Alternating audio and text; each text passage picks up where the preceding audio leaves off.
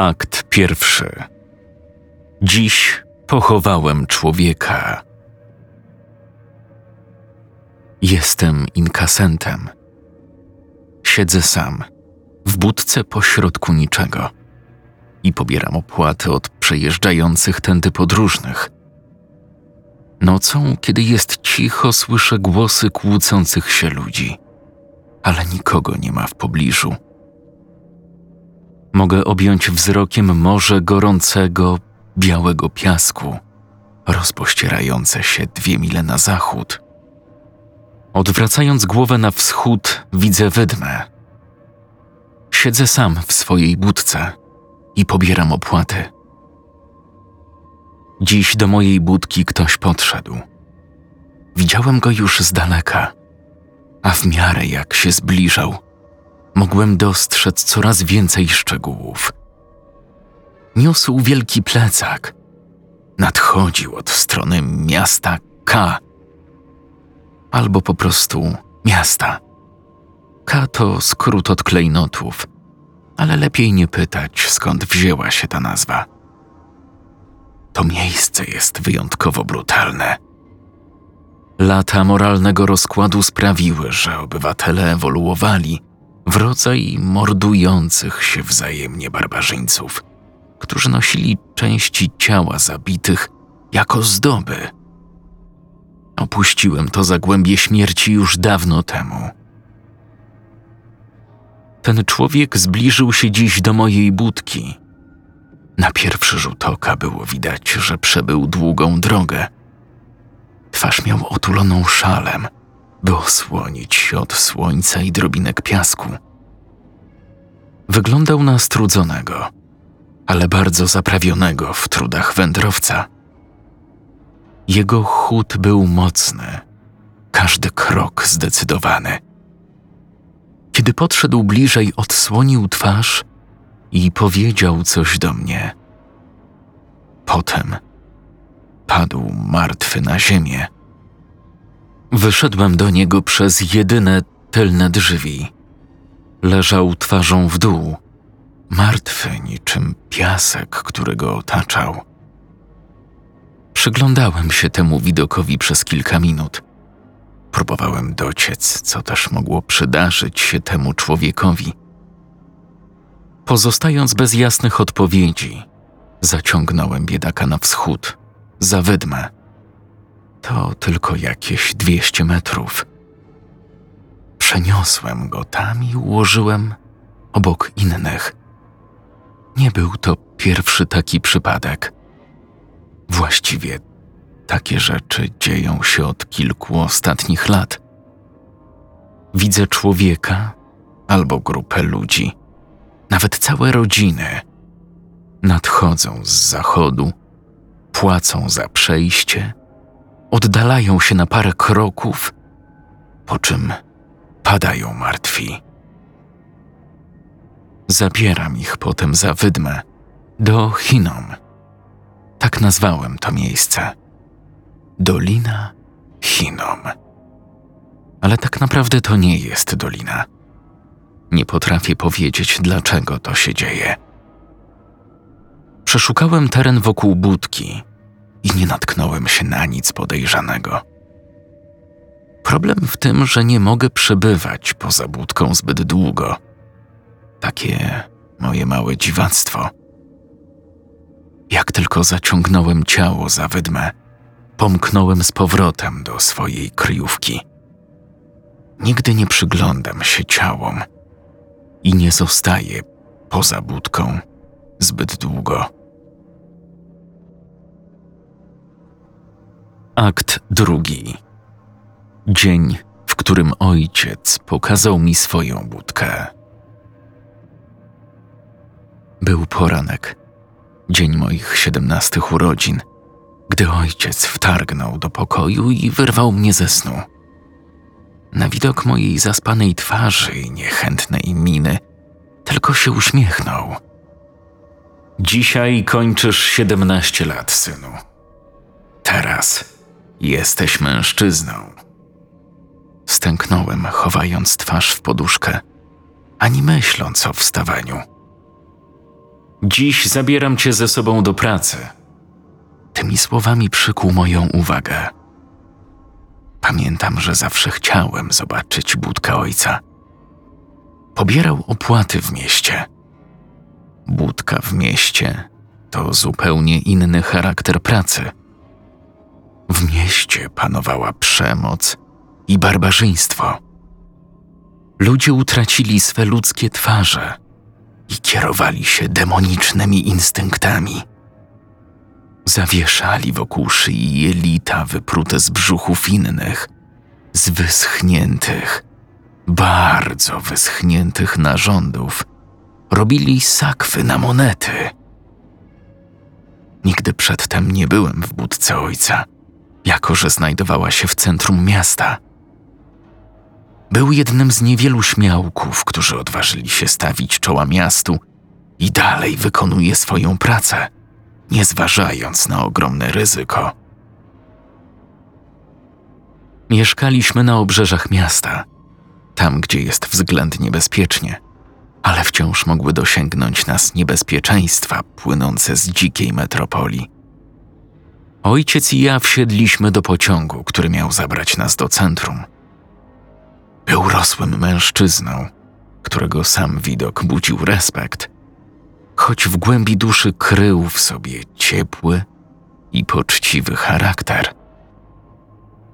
Zająłem miejsce obok niego.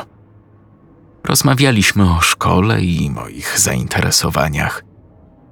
Zapytał, co ostatnio przeczytałem. Chciał dowiedzieć się, z kim lubię spędzać najwięcej czasu. Podróż pociągiem minęła szybko i wkrótce przemierzaliśmy pieszo kolejne uliczki, kierując się do budki, w której pracował ojciec. Przesunął się bardzo blisko mnie, kiedy przechodziliśmy przez getto. W pociągu uprzedzał, żebym się nie rozglądał, kiedy już wysiądziemy. Zabronił nawiązywać jakikolwiek kontakt wzrokowy. Wszyscy, których tu zobaczysz, zamordowali człowieka. I dlatego wciąż są żywi. Weszliśmy przez ciężkie, metalowe drzwi, które lśniąc w mrocznej alejce zdawały się być umieszczone w niej przez pomyłkę. Za nimi ukazała się zardzewiała, bardzo zardzewiała klatka schodowa. Ze wszystkiego odchodziła farba Szedłem za ojcem jeszcze jakieś dwanaście kondygnacji w dół, aż doszliśmy do kolejnych, obskurnych drzwi. Otworzył je i wkroczyliśmy do samego wnętrza miasta. Znajdowaliśmy się kilka pięter pod ziemią, tu gdzie mieszkali ci najbrutalniejsi. Bali się słońca i niechętnie używali słów. Zamiast nich komunikowali się między sobą za pomocą krzyków i pomruków. Wielu z nich nigdy nie słyszało brzmienia prawdziwego języka. Byli zwierzętami oddanymi odbierającej zmysły ciemności. I właśnie za to podziwiałem ojca. Niewielu chciało pobierać opłaty od istot takich jak te. Ojciec popatrzył na mnie i lekko się uśmiechnął. Jesteśmy już prawie na miejscu. Teraz widziałem już jego budkę. Stała przy jednej z dróg przecinających podziemia. Idąc, kątem oka zauważyłem ruch. Coś szybko schowało się za filarem albo wskoczyło do śmietnika. Ale nie patrzyłem bezpośrednio na mieszkańców tej podziemnej krainy. Zatrzymaliśmy się przed wejściem. Ojciec przeglądał pęk kluczy, pogwizdując przy tym. W końcu znalazł ten pasujący do zamka. Po chwili byliśmy wewnątrz. Ojciec zapalił światło. Fluorescencyjna lampa uruchomiła się z głośnym zgrzytem, nim przeszła w spokojne, jednostajne bzyczenie. Ojciec, ciągle gwiżdżąc, Otworzył okno swojej wąskiej budki i wyciągnął drugi stołek. Posadził mnie obok siebie. To był cudowny moment. Miałem 17 lat. Byłem w mieście. W mieście. W budce. Razem z ojcem. Akt trzeci. Dziś pochowałem kobietę. Minęły już trzy dni, od kiedy mężczyzna z szalem skonał pod moją budką. Dziś zauważyłem, że mam ranę na ramieniu. Nie wiem, skąd się tam wzięła. W oddali zobaczyłem zbliżającą się kobietę. Wiedziałem, że to kobieta, bo jej długie, brązowe włosy falowały swobodnie na wietrze. Przypominały trochę kruka, który próbuje wyfrunąć jej z kaptura. Rozsiadłem się w swoim starym, bardzo starym fotelu, wyczekując tego, co się stanie. Przewidywałem, że tę dziewczynę spotka podobny, smutny los, co wszystkich. Patrzyłem, jak podchodzi coraz bliżej. Była już prawie przy budce. Podchodziła, by złożyć opłatę. Widziałem jej twarz, smukłą i ładną. Przypominała mi kobietę, którą kiedyś kochałem. Trzydzieści metrów. Piętnaście. Dziesięć. Pięć. Potem upadła, martwa. Musiałem mrugnąć. Klęczałem przy jej ciele. Puste oczy wpatrywały się w blade, bardzo blade niebo. Jej dłonie były sponiewierane, jakby zacięcie z kimś walczyła. Wszystkie paznokcie miała połamane. Zapłakałbym nad tą dziewczyną, ale nie jestem w stanie płakać od czasu, gdy pewnej nocy miałem sen. Zaciągnąłem ją do Chinom.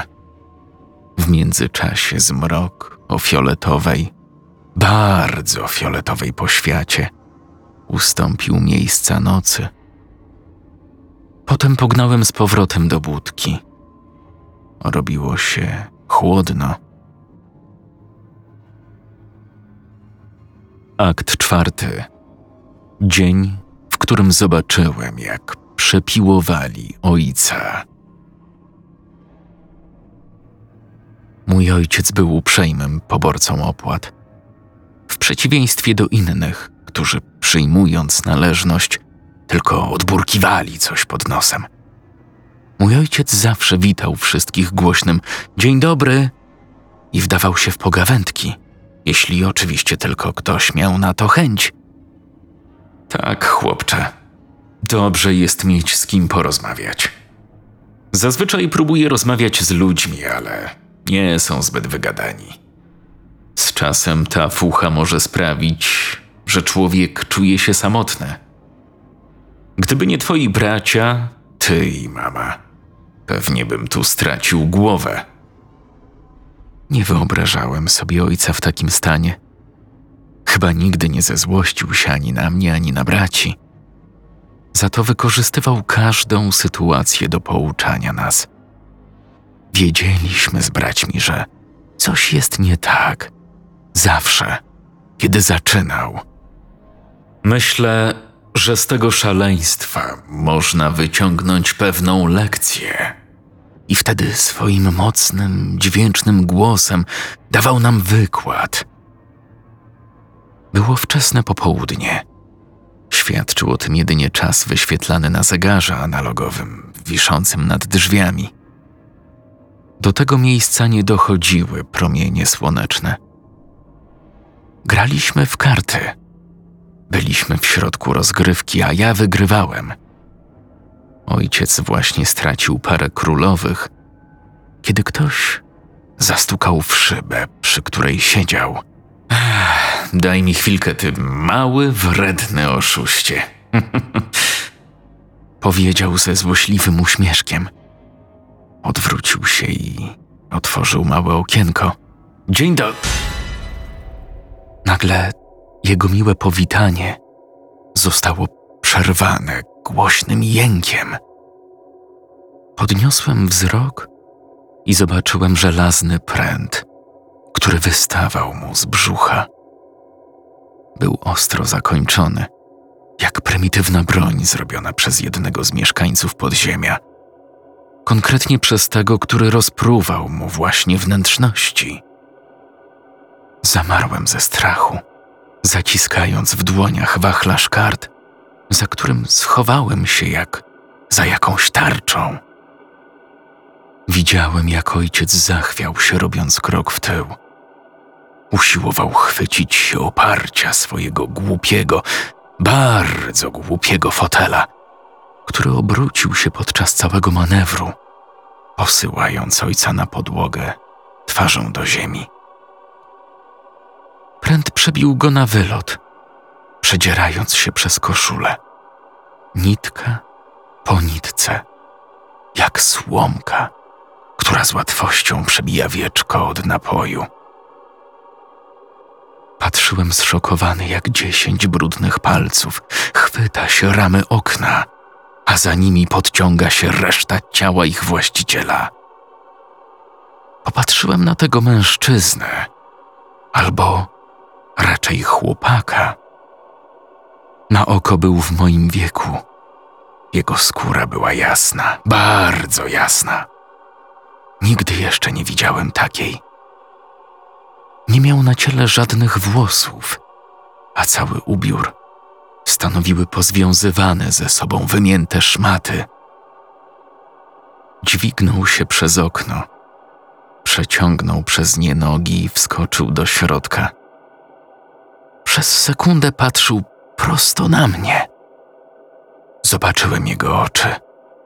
Wielkie, białe kule, bez tęczówek, jedynie z przeszywającym, czarnym punktem pośrodku każdej z nich. Chciałem coś powiedzieć. Wciąż siedziałem, ściskając karty w garści, ale nie mogłem wykrztusić z siebie żadnego słowa. Moja szczęka drgała, tylko nieznacznie przesuwając się w górę i w dół. Chłopak nie zwracał na mnie uwagi. Szybko przeniósł wzrok na mojego ojca, jęczącego z bólu na podłodze. Intrus powiedział coś na głos do siebie, używając tylko sobie znajomego języka, po czym spokojnie przyklęknął przy ciele mojego ojca. Sięgnął między liczne warstwy swoich obrzydliwych łachmanów i po chwili wyciągnął z nich piłę. Starą, zardzewiałą piłę powłamywanymi zębami sterczącymi z cienkiego kawałka metalu. Zaczął piłować powyżej kostki. Brudna podłoga budki została zalana krwią, która zachlapywała też ubranie oprawcy. Odciął stopę i ułożył ją przy ciele. Następnie zabrał się za drugą i ustawił ją obok pierwszej.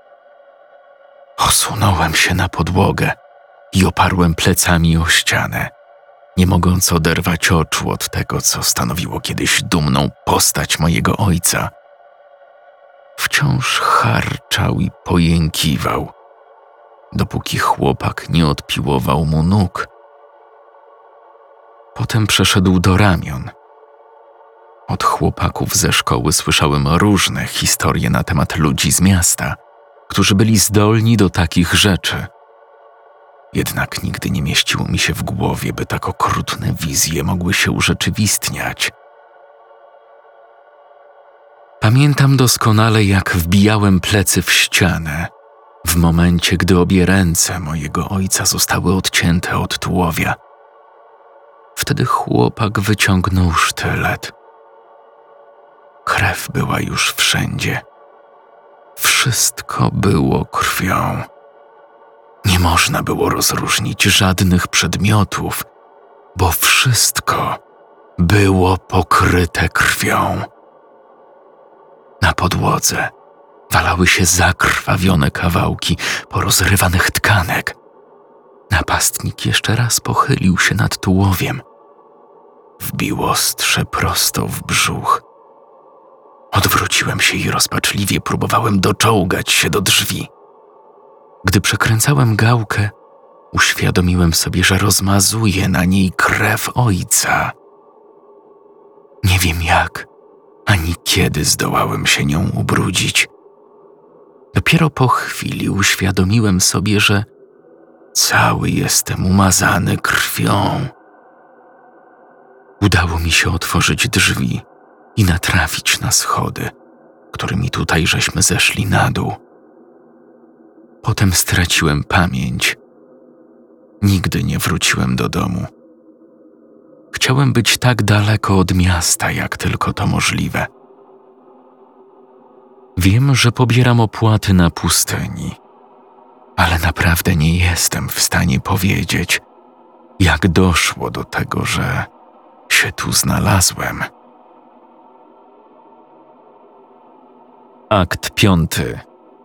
Dziś wybiegłem ze swojej budki. Dzisiejszy dzień rozpoczął się jak wiele poprzednich. Siedziałem na stanowisku, czekając, aż ktoś zjawi się w pobliżu. Mógłbym wtedy kolejny raz pobrać opłatę, albo w końcu odkryć, dlaczego ilekroć ktoś podejdzie do mojej budki, pada trupem. Poważnie, przyprawia mnie to ociarki. Nie działo się nic niezwykłego, poza tym, że wyszedłem na zewnątrz, żeby trochę pozamiatać i wywietrzyć ubrania. Wtedy zauważyłem jakieś rysy na ramieniu. Nie pamiętam w jaki sposób powstały. Nie bolało. To tylko kilka czerwonych kresek na ręce. Po skończonym sprzątaniu usiadłem. Właśnie w ten sposób spędzam większość czasu. Siedzę. Usiadłem i myślałem. Cieszyłem się delikatnym podmuchem z mojego wysłużonego wiatraka, zastanawiając się, jak coś widzialnego może wprawiać w ruch niewidzialne powietrze i pchać je prosto w moją twarz. I wtedy w oddali zobaczyłem jakąś sylwetkę. Zawsze wydają się maszerować na linii horyzontu, by potem powoli rosnąć, rosnąć, aż w końcu znajdują się jakieś sto metrów ode mnie. Oglądałem tę scenę po raz kolejny, lecz kiedy postać odsunęła się nieco od widnokręgu, zauważyłem coś zdecydowanie nadzwyczajnego. Wstałem i wybiegłem z budki. Akt szósty. Kiedy byłem zakochany. Pięć lat temu do mojej budki przyszła kobieta. Widziałem, jak się zbliża, lecz nie pomyślałem o tym kompletnie nic. Otworzyłem okienko i wyciągnąłem rękę. Zamiast złożyć w niej swoją opłatę, ona ją uścisnęła. Ojej, ale dziś gorąco. Zwróciła się do mnie na początek. Głupia pogawędka. Byliśmy na pustyni. Oczywiście, że było gorąco. Pamiętam, że miała na sobie luźne spodnie, kurtkę jeansową a wokół głowy zawiązany szal. Jej długie brązowe włosy opadały na ramiona łagodnymi falami, sprawiając wrażenie, że głowa tworzy fantazyjny wodospad ze spływającą czekoladą. Była piękna. Pytała, jak to jest siedzieć w takiej budce na odludziu przez cały dzień. Odpowiedziałem, ale wyglądało na to, że chyba niewystarczająco dokładnie. No powiedz, ale tak naprawdę, Jak to jest siedzieć tu cały dzień, codziennie? O czym myślisz? Jej oczy mógłbym porównać do kapsułek z płynem do prania, bo te chemikalia zawsze mają najgłębszy odcień błękitu. Gdy rozmawialiśmy, cały czas patrzyła na mnie i nawet nie mrugnęła. Gdy uważnie słuchała, przekrzywiała odrobinę głowę, a kąciki jej ust zapadały się w policzkach, ukazując na twarzy chytry uśmieszek. Oparła się o budkę. Pamiętam, że pomyślałem, że to strasznie dziwne, zważając na fakt, że siedzę jakieś pół metra nad nią. Chyba jej potrzeba kontaktu z drugim człowiekiem okazała się silniejsza niż strach przed niezręczną wymianą zdań. Zdałem sobie wtedy sprawę z tego, że jest samotna, a już po chwili wiedziałem, że ja czuję się tak samo. Byliśmy dwiema samotnymi duszami, które odnalazły się w budce na pustyni. Pierwszego dnia tylko pochylała się przy okienku i mówiła, dopóki słońce nie zatopiło się w pustynnym piasku. Zaprosiłem ją do środka i została na noc. Została też na kolejną i kolejną. I była też przez następnych 716 nocy. Uwielbiała mówić. Opowiadała mi smutne historie ze swojego dzieciństwa spędzonego na przedmieściach. Doszliśmy do wniosku, że jako dzieci mieliśmy okazję widzieć się co najmniej dwa razy. Dzieliła się ze mną swoimi przemyśleniami na temat świata, pustyni i drogi. Pokazała mi stary, srebrny pierścień po swojej babce, który nosiła na serdecznym palcu prawej dłoni. Nigdy go nie zdejmowała. W końcu odkryła przede mną całą wrażliwość i wielkie pragnienie zbudowania domu jeśli nie w realnej, fizycznej lokalizacji, to w sercu ukochanych osób. Powiedziałem, że ja mogę być jej domem. Słuchać lubiła prawie tak samo chętnie jak mówić. Opowiedziałem jej o ojcu, jakim był wspaniałym człowiekiem, który nie zasługiwał na śmierć ze wszystkich ludzi w mieście, on nie zasłużył na śmierć. Nigdy nie powiedziałem jej, co go spotkało, ani też, że wszystko widziałem na własne oczy. Mówiłem jej o kochanej mamie, o braciach i o tym, że okropnie za nimi tęskniłem. A ona siedziała i słuchała przekrzywiając głowę. Widziałem przez to, że wyczekuje kolejnych słów sączących się z moich ust. Kochałem ją, a ona kochała mnie.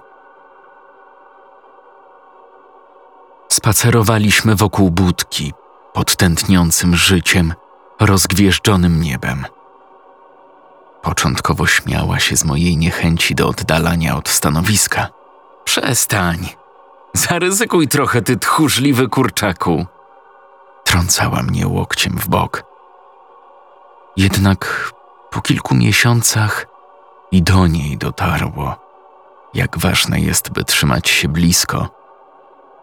Potem ona również nie chciała oddalać się od budki. Akt siódmy. Moja mama odeszła.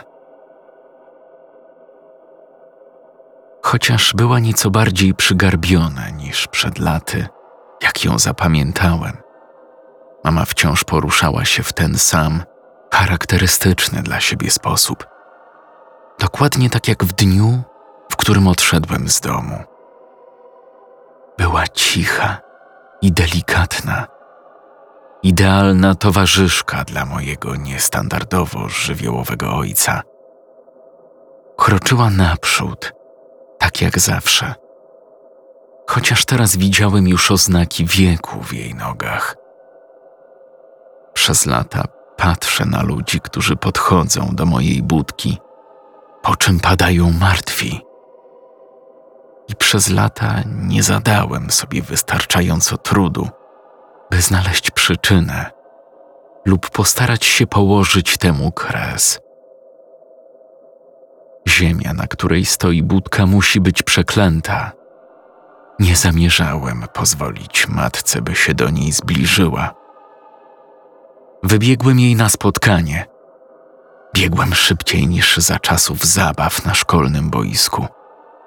Machałem w jej stronę rękami, desperacko próbując powstrzymać ją od kolejnych kroków.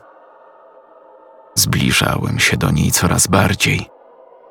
Sześćdziesiąt metrów, pięćdziesiąt. W końcu się zatrzymała. Podbiegłem wystarczająco blisko, by dostrzec jej mocno pomarszczone policzki, wychylające się za okularów przeciwsłonecznych. Wydawała się być w całkiem dobrej formie. Wpatrywałem się w nią, z obawą, że w każdej chwili może stać się następną ofiarą tego przeklętego miejsca. Zacząłem nawet szeptać pod nosem: Tylko nie upadaj, nie upadaj, nie umieraj przy mnie.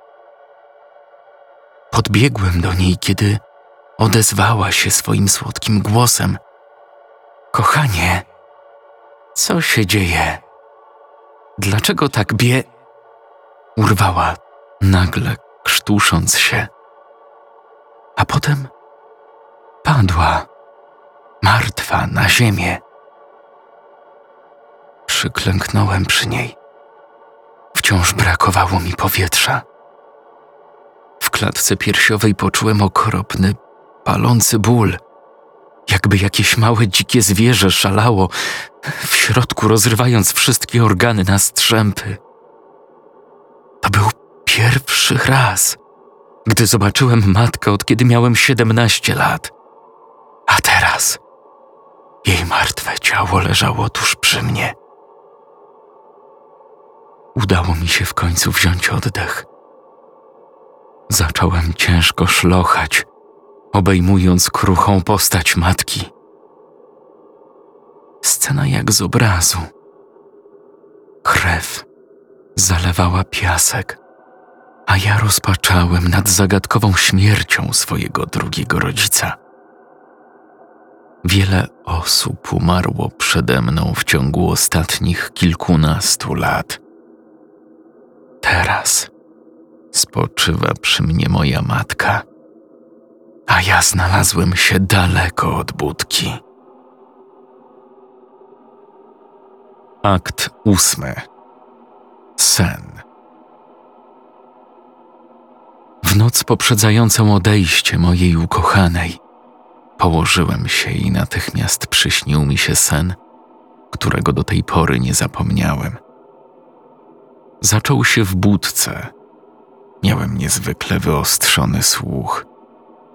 Wyszedłem i skierowałem się daleko poza budkę, a każdy krok mojego buta stawianego na piasku brzmiał mi w uszach jak tysiące drobniutkich igiełek przesuwanych po metalowych drzwiach.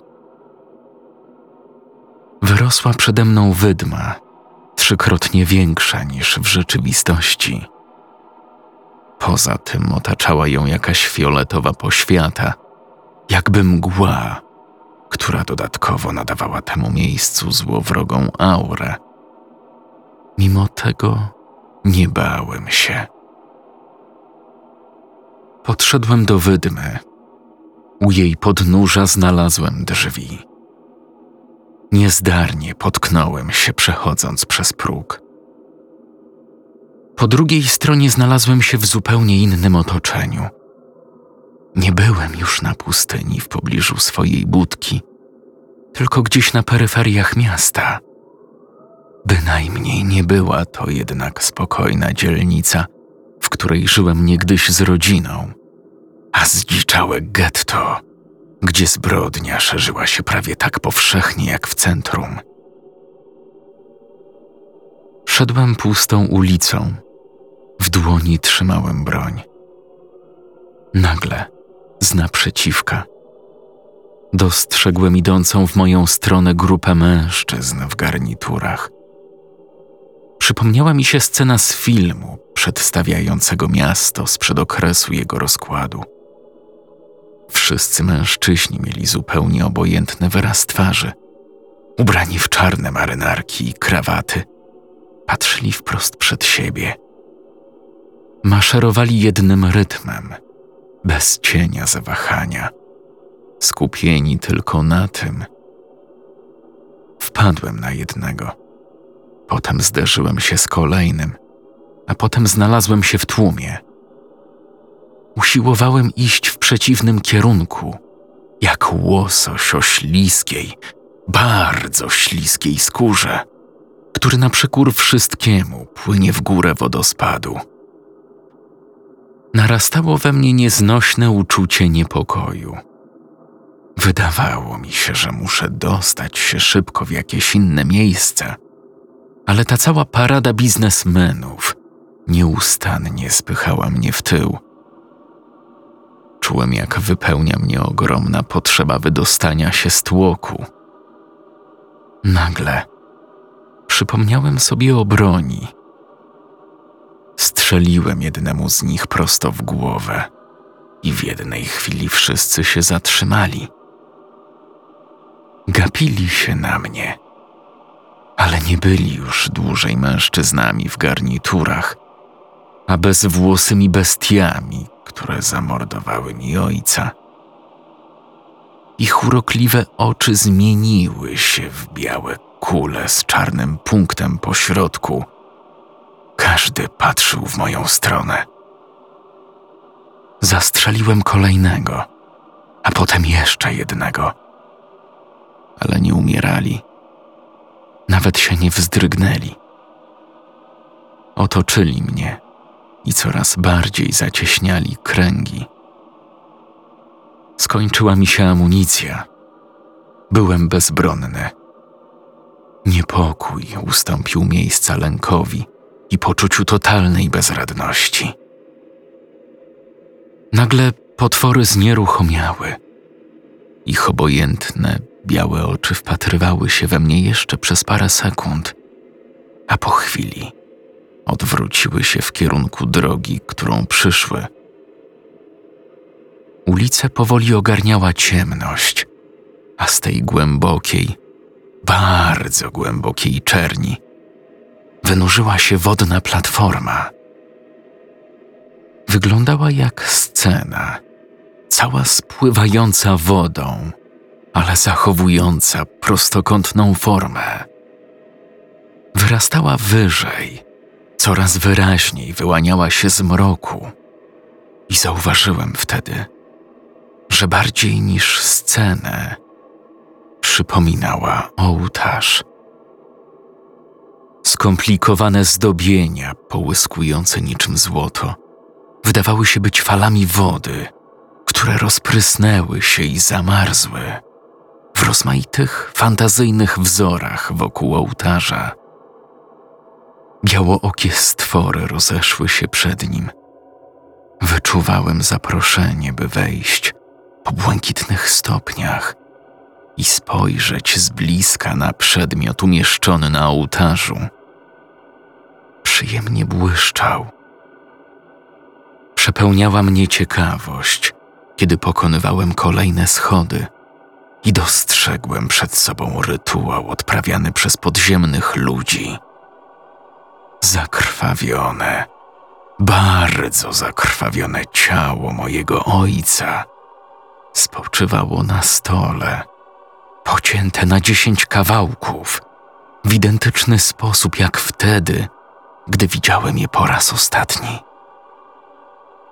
Ogarnęły mnie te same uczucia przerażenia i szoku, jak w dniu moich siedemnastych urodzin. Ale była też we mnie złość, a nawet wściekłość. Niepokój zniknął całkowicie i stał się czystą furią. Odwróciłem się, szykując, by zarżnąć wszystkich stojących na drodze, ale obudziłem się, nim zdążyła się dokonać jakakolwiek zemsta. Wciąż pamiętam dokładnie każdy szczegół tego snu, tak dobrze jak poranek, w którym odkryłem, że miłość mojego życia, z którą byłem przez niemal dwa lata, zniknęła bez śladu. Nie wiem dokąd poszła, ani dlaczego. Po prostu zniknęła, jakby nigdy jej tu w ogóle nie było. Akt dziewiąty. Dziś zbadałem Chinom. Ciało mojej matki nie jest takie jak inne. Nie mogę go tak po prostu zaciągnąć za wydmę i zostawić. To moja matka. A przede mną na piasku leżą jej zwłoki. Znajome uczucie paraliżującego szoku miesza się we mnie z nieodpartą potrzebą szybkiego powrotu do budki. Podnoszę ciało matki jak tylko najdelikatniej potrafię. Na jej twarzy widać teraz siniaki. Potłuczone okulary opadają na policzki. Nie potrafię opanować strumienia łez, niosąc w ramionach bezwładne ciało rodzicielki. Z nosa i ust leciała jej krew, której krople spadały prosto na mój rękaw. Byłem już prawie na miejscu, w budce, kiedy zacząłem się zastanawiać, dlaczego po tych wszystkich latach akurat teraz przyszła, żeby się ze mną zobaczyć. Być może tyle właśnie zajęło jej odnalezienie mnie. Dotarłem do budki i próbowałem otworzyć drzwi, nie wypuszczając z rąk wychudzonych zwłok matki. Nie dałem rady, więc odłożyłem ją na piasek i wbiegłem do środka. Nie wiedziałem, co począć. Nie rozumiałem, skąd we mnie ta ogromna potrzeba nagłego działania, ale czułem, że muszę znaleźć przyczynę tej śmierci. Stojąc w budce, spojrzałem na swoją prawą dłoń. Na kostkach zobaczyłem zadrapania. Nie pamiętałem, jak się tam pojawiły, ale wróciłem myślami do matki. Pustynia była przeklęta. Musiałem dowiedzieć się dlaczego. Zdecydowałem, że wrócę do Doliny Chinom i poszukam jakichś śladów. Od kiedy zaczęły pojawiać się tam kolejne ciała, nie patrzyłem w stronę starszych zwłok. Natychmiast odwracałem wzrok i uciekałem do budki. Jednak teraz, by uhonorować pamięć matki, musiałem raz jeszcze udać się za wydmy, by przyjrzeć się umarłym. Wyszedłem z budki i ponownie schyliłem się, by podnieść swą nieżywą rodzicielkę. Jej wiotkie ciało przelewało mi się przez ręce jak mokra chusta. Skierowałem się w stronę wydmy. Każdy krok sprawiał, że wyraźniej odzywały się echa strachu, które czułem w tamtym śnie przed wieloma laty. Miałem wrażenie, że patrząc na tamte ciała, które wcześniej zostawiałem, odkryję jakąś mroczną tajemnicę. Obszedłem wydmę. Przede mną leżały rzędy trupów. Po raz ostatni położyłem ciało matki, najdelikatniej jak tylko potrafiłem, poprawiając jej ubrania tak, by była odpowiednio zakryta. Wszystko to w dobrej wierze Szerokim łukiem przeszedłem do odległego krańca Chinom, tam, gdzie zanosiłem pierwsze ciała. Patrzyłem na nie ostrożnie, zachowując niewielki dystans, jak gdyby spodziewając się, że ich rozpadające się kończyny znów zaczną się ruszać. Minęło dobrych kilka minut. Uznałem, że można bezpiecznie zbliżyć się do szkieletów. Pochyliłem się nad pierwszym ciałem. Z pewnością było tym najstarszym. Otrzepałem zwłoki z piasku. Przyglądałem się uważnie wszystkim chrząstkom w kończynach. Nie było w nich nic nadzwyczajnego. Spojrzałem na głowę. Trzymały się na niej jeszcze kosmyki brązowych włosów, które spadały na ziemię jak drobne smugi czekoladowych strumyków. Odgarnąłem więcej piachu spod głowy. Moje palce zawadziły o cienki materiał. Wyciągnąłem go i patrzyłem z zakłopotaniem. Jedwabny szal. Dobrze znałem zdobiący go wzór. Niewiele myśląc, rzuciłem się w stronę ciała i w pośpiechu wygrzebałem z piachu prawą dłoń. Na palcu znalazłem srebrny pierścionek. Wtedy już wiedziałem. To była dłoń, którą trzymałem przez wiele dni i nocy. A ten szal był tym, którego zapach znałem aż zbyt dobrze. Odnalazłem szczątki mojej ukochanej. Akt dziesiąty. Dziś zagadka została rozwiązana. Ze zdumienia aż przysiadłem na ziemi. Plątanina różnych emocji prawie mnie sparaliżowała. Rozglądałem się dookoła, by upewnić się, czy nikt na środku pustyni nie urządził mi właśnie ponurego, bardzo ponurego żartu. Nagle poczułem ból. Opierając się na pięściach, mały, bardzo mały, kłujący impuls przeszedł po moich dłoniach i przypomniałem sobie, skąd wzięły się te zagadkowe otarcia na kostkach i podrapane przedramiona. Zacząłem dopasowywać w głowie wszystkie kawałki układanki. Podszedłem z powrotem do ciała matki.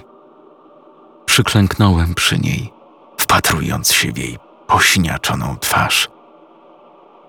Jej delikatny lewy policzek był cały fioletowy, a nos złamany.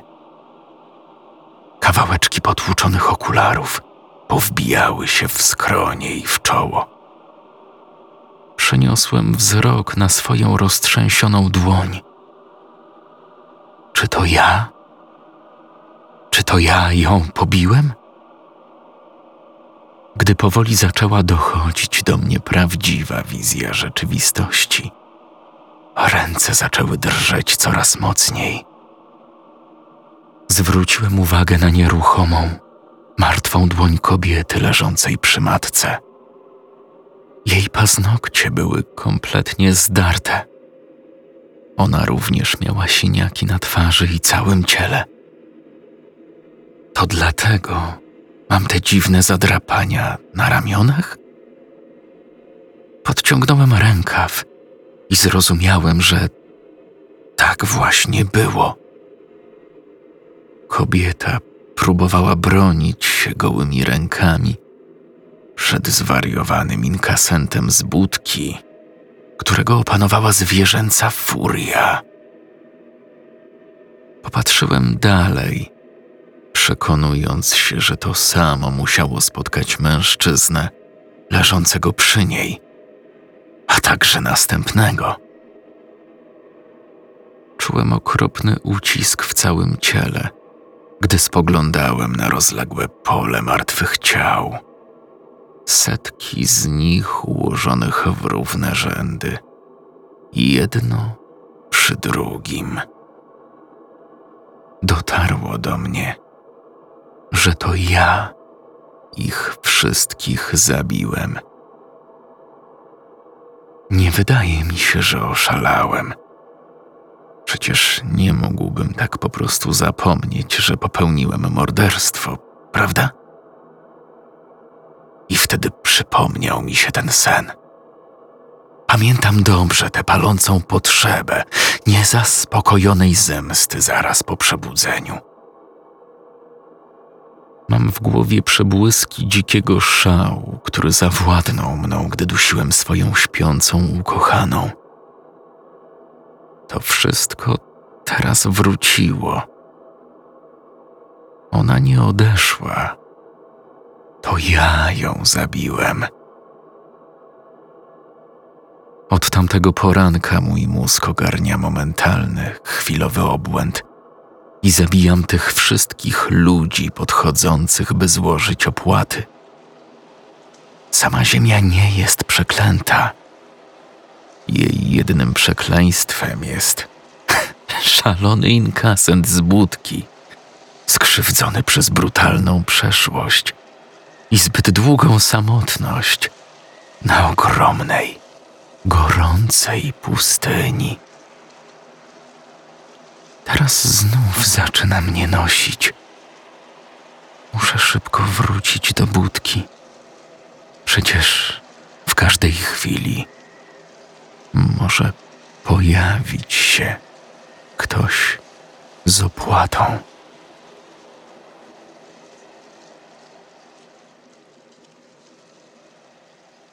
Tłumaczenie Aleksandra Rudka. Czytał Jakub Rudka.